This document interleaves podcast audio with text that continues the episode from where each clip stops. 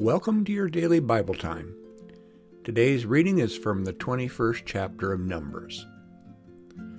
From Mount Hor, the Israelites set out by the way of the Red Sea to go around to the land of Edom.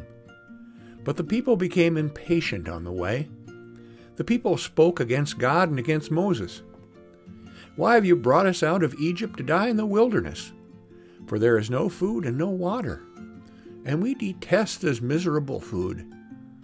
Then the Lord sent poisonous serpents among the people, and they bit the people, so that many Israelites died. The people came to Moses and said, "We have sinned by speaking against the Lord and against you. Pray to the Lord to take away the serpents from us." So Moses prayed for the people, and the Lord said to Moses, "Make a poisonous serpent and set it on a pole, and everyone who is bitten shall look on it and live." So Moses made a serpent of bronze and put it upon a pole. And whenever a serpent bit someone, that person would look at the serpent of bronze and live. Here ends the reading.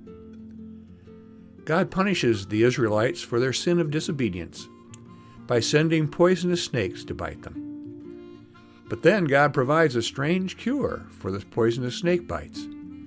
Moses is to make a bronze serpent on a pole and hold it up in front of the people. When someone's bitten by the snake, if they look at the serpent on the pole, they will live. By confronting their sins, they are healed. When we confront our sins and confess, we too will be healed. Let us pray. Gracious God, help me to confront my own sin and my shortcomings and receive your forgiveness and healing.